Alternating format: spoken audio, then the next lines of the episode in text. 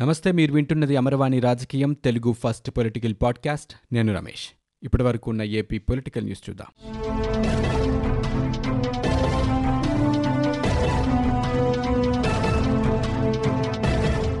పేదలకు ఇళ్ల స్థలాలంటూ భూసేకరణను వైకాపా ప్రభుత్వం కుంభకోణంగా మార్చిందని తెలుగుదేశం పార్టీ అధినేత చంద్రబాబు ఆరోపించారు. అధిక ధరకు భూములను ప్రభుత్వంతో కొనిపించి దోపిడీకి పాల్పడ్డారని ట్విట్టర్ ద్వారా వెల్లడించారు.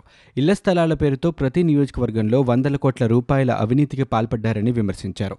ఆవ భూముల్లోనే నాలుగు వందల కోట్ల రూపాయల అవినీతి జరిగిందని నిజ నిర్ధారణ కమిటీ తేల్చిందని చెప్పారు. ఇప్పుడు పేదల ఇళ్ల నుంచి వసూళ్ల దందాకు వైకాపా తెరలేపిందన్నారు.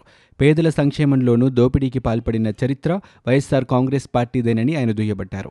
గత ఏడాది ఇళ్ల పన్నులన్నీ నిలిపివేశారని, తెలుగుదేశం పార్టీపై ఉన్న అక్కసుతోనే లబ్ధిదారులకు ఇల్లు ఇవ్వకుండా కక్ష సాధిస్తున్నారని ఆగ్రహం వ్యక్తం చేశారు. తెలుగుదేశం పార్టీ హయాంలో కట్టిన ఇళ్లను క్వారంటైన్ కేంద్రాలుగా మార్చారని చంద్రబాబు ఆక్షేపించారు. పేదల కోసం తెలుగుదేశం ప్రభుత్వం ఇరవై తొమ్మిది పాయింట్ ఐదు రెండు లక్షల ఇళ్లను మంజూరు చేసిందన్నారు.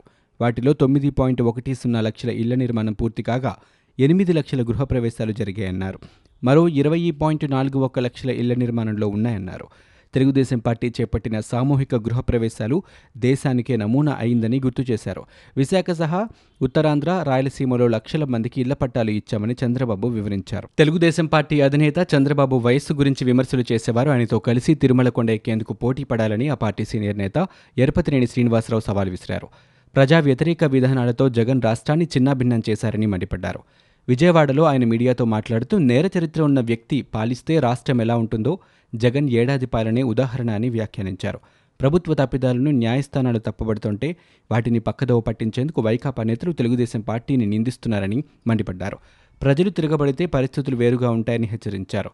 పౌరుల నిరసనతో అమెరికా అధ్యక్షుడు ట్రంప్ బంకర్లో తలదాచుకున్న పరిస్థితి వచ్చిందని ఈ సందర్భంగా యరపతి నేని గుర్తు చేశారు. ఆంధ్రప్రదేశ్లో కూడా బంకర్లు ఏర్పాటు చేసుకునే పరిస్థితి జగన్కు త్వరలో వస్తోందని యరపతి నేని వ్యాఖ్యానించారు. తెలుగుదేశం పార్టీకి భవిష్యత్ నాయకులు ఎందరో ఉన్నారన్నారు. వైకాపా నేతల మాదిరిగా సూట్ కేసు కంపెనీలు పెట్టడం, దొంగ సొమ్ము దోచుకోవడం, అక్రమార్జనలో లోకేష్కు అనుభవం లేదన్నారు.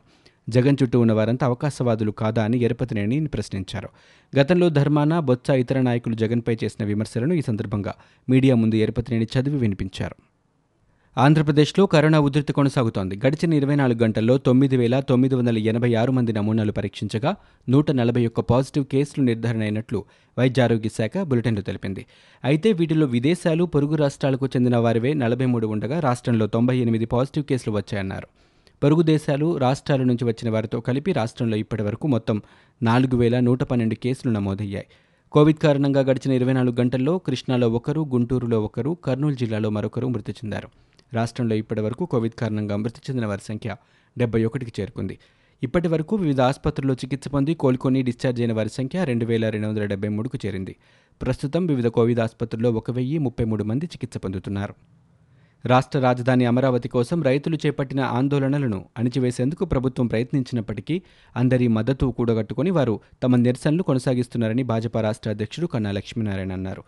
రాజధాని రైతుల డిమాండ్లను గౌరవించాలని ఈ సందర్భంగా ప్రభుత్వాన్ని కోరారు. ఈ మేరకు ముఖ్యమంత్రి జగన్మోహన్రెడ్డికి ఆయన లేఖ రాశారు. రాష్ట్ర రాజధాని కోసం భూములిచ్చిన అమరావతి రైతులు గత నూట డెబ్బై రోజులుగా ఆందోళన చేస్తున్నారని కన్నా గుర్తు చేశారు.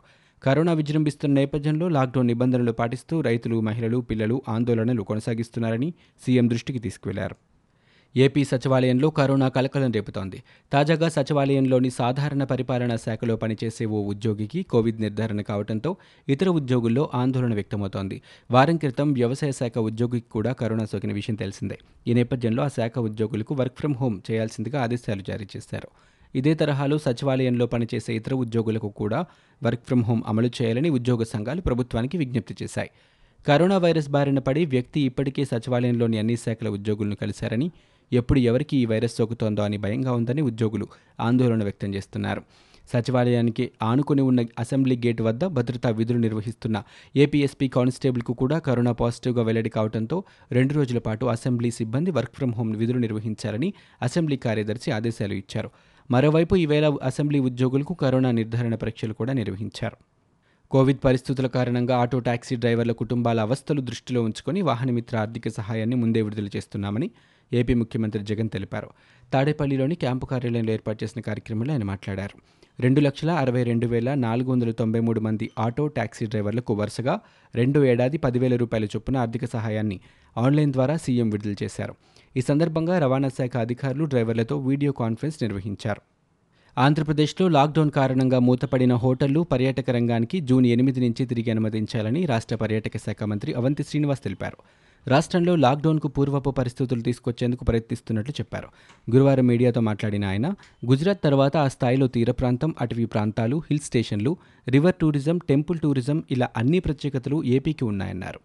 వాటికి పూర్వ వైభవం తీసుకొచ్చేందుకు ప్రయత్నం చేస్తున్నామన్నారు. ప్రజలకు నవరత్నాలు పంచుతామని చెప్పిన వైకాపా నేతలు పంచభూతాలను పంచుకు తింటున్నారని తెలుగుదేశం పార్టీ రాష్ట్ర అధ్యక్షుడు కళా వెంకట విమర్శించారు. దళితులపై వైకాపా కక్ష సాధింపు చర్యలు మానుకోవాలని హెచ్చరించారు.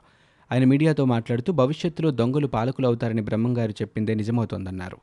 వైకాపా నేతల గురించే బ్రహ్మంగారు చెప్పారని అర్థమవుతోందని ఎద్దేవా చేశారు. చివరికి ఇసుక, మట్టి కూడా అమ్ముకుంటున్నారని ఆయన ఆరోపించారు.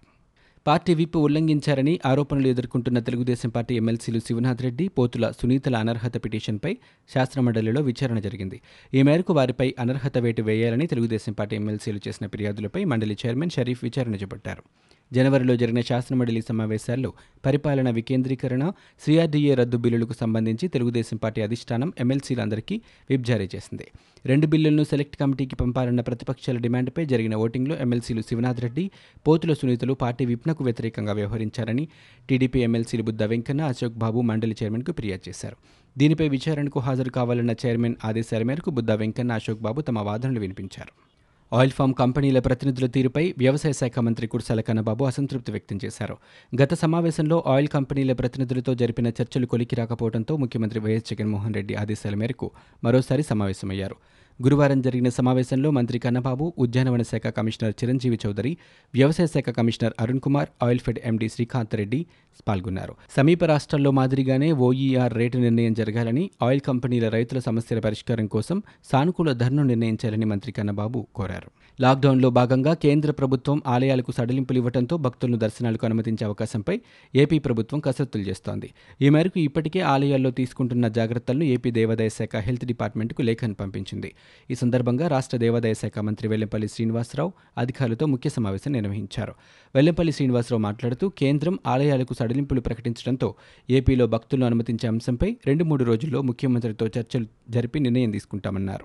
కేంద్ర ప్రభుత్వంపై సిపిఐ నేత రామకృష్ణ మండిపడ్డారు. రైతు సంక్షేమం పట్ల కేంద్రం తీరు మాటలు ఘనం, చేతలు శూన్యంగా ఉన్నాయని ఆరోపించారు. డెబ్బై ఏళ్ల రైతు చిరకాల కల తీర్చిన వ్యక్తిగా బీజేపీ నేతలు నరేంద్ర మోదీని కీర్తిస్తున్నారని తప్పుబట్టారు. మోదీ కార్పొరేట్ శక్తుల పక్షపాతే గానీ రైతుల పక్షపాతి కాదనేది జగమెరిగిన సత్యమన్నారు. డాక్టర్ స్వామినాథన్ కమిషన్ సిఫార్సుల మేరకు పంట ఉత్పత్తి ఖర్చుకు యాభై శాతం కలిపి గిట్టుబాటు ధర కల్పించాలని డిమాండ్ చేశారు. ఇటీవల ఆర్భాటంగా ప్రకటించిన ఆత్మనిర్భర భారత్ ప్యాకేజీలో కూడా వ్యవసాయదారులకు ఒరిగిందేమీ లేదన్నారు. మోదీ అధికారంలో ఉన్న ఆరేళ్లలో కార్పొరేట్ శక్తులకు ఆరు పాయింట్ ఆరు సున్నా లక్షల కోట్ల రూపాయల బ్యాంకు రుణాలు మాఫీ చేశారని, కానీ రైతులు రుణాలను మాఫీ చేయడంలో ఎందుకు చిత్తశుద్ధి చూపలేదని ఆయన ప్రశ్నించారు. డాక్టర్ సుధాకర్ కేసులో తల్లి కావేరిబాయి హైకోర్టులో హెబియస్ కార్పస్ పిటిషన్ దాఖలు చేశారు. సుధాకర్ను అక్రమంగా కస్టడీలోకి తీసుకున్నారని, ఇరవై నాలుగు గంటల్లో డాక్టర్ ఆయన్ను కోర్టులో ప్రవేశపెట్టాలంటూ ఆమె పిటిషన్లో పేర్కొన్నారు.